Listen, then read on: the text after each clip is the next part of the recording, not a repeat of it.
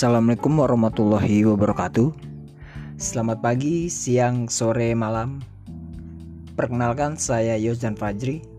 Di sini saya akan memberikan berita lempang dari sebuah webinar yang diadakan program studi ilmu komunikasi Universitas Al-Azhar Indonesia bersama media kantor berita radio atau disingkat KBR.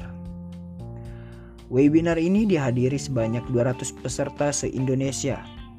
Banyak sekali sejumlah pertanyaan menarik dilontarkan para peserta dalam webinar yang mengangkat tema perkembangan podcast sebagai media baru bagi youngster pada hari Jumat tanggal 30 Oktober 2020. Webinar ini menghadirkan Citra Diah Prastuti, pemimpin redaksi KBR dan ada juga Adi Prasetya sebagai wakil pemimpin redaksi Berita Satu. Dan ada juga Pak Yuri Alfrin Aladin dosen komunikasi Universitas Al-Azhar Indonesia. Dan ada juga Delmira Anggita Prabu sebagai make up artist. Dalam membawakan materi, Adi Prasetya menyatakan kalau kita membandingkan bagaimana media dulu pada zaman saya masih sebagai jurnalis itu sangat berbeda dibandingkan dengan sekarang. Dulu kita seolah hanya satu arah. Media sangat ditunggu oleh publik karena tidak ada ada sumber lain menjadikan rujukan buat semua orang. Baik itu kebijakan publik, pemerintah, pengusaha, maupun masyarakat sebagai pemberitaan utama media. Dan bahkan televisi masih sangat terbatas. Mungkin pada saat itu ada TVRI, kedua RCTI, ketiga RCTP, belakangan muncul Antv dan TV lainnya. Jadi, pada saat itu persaingan sangat tidak ketat. Semua masih mendapatkan porsi yang besar, pemirsanya juga maupun iklannya. Beliau juga menjelaskan, tantangan kita sebagai jurnalis, orang media, pebisnis di media harus dituntut berinovasi kepada perkembangan media baru. Nah, Selanjutnya, kemudian narasumber selanjutnya yaitu Citra Dia Prastuti menjelaskan kenapa KBR beralih ke podcast.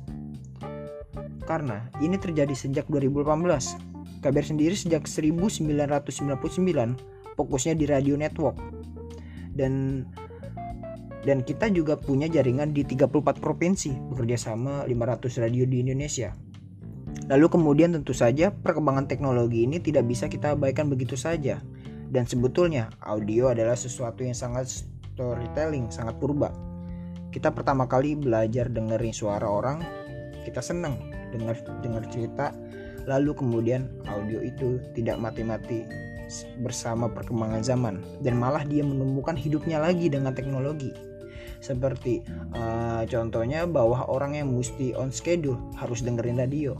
Maka sekarang pengennya begitu pegang buka handphone gue mau dengernya ya gue harus denger sekarang. Dan itu norma hidup baru sebagai manusia digital dan juga terakhir beliau juga menjelaskan ketika konten audio itu masuk sebagai podcast maka dia akan menyesuaikan kebutuhan zaman sekarang kuncinya yaitu dari teknologi dengan keberadaan smartphone sedangkan yang terakhir, Yuri Alfrin Aladin mengatakan, kalau kita bikin industri media dari digital di Indonesia semakin maju, barangkali ekosistemnya itu harus diperkuat.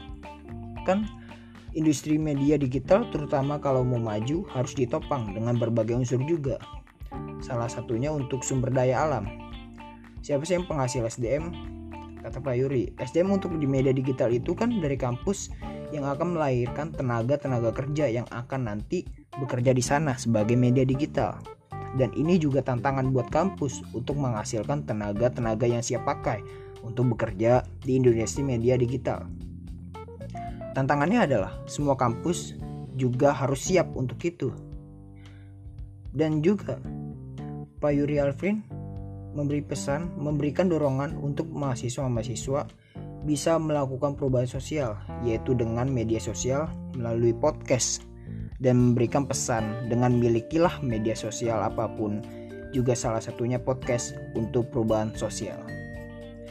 Itu saja pada podcast hari ini dan terima kasih uh, sudah mendengarkan podcast hari ini. Oke, uh, saya pamit. Saya Yos dan Fajri.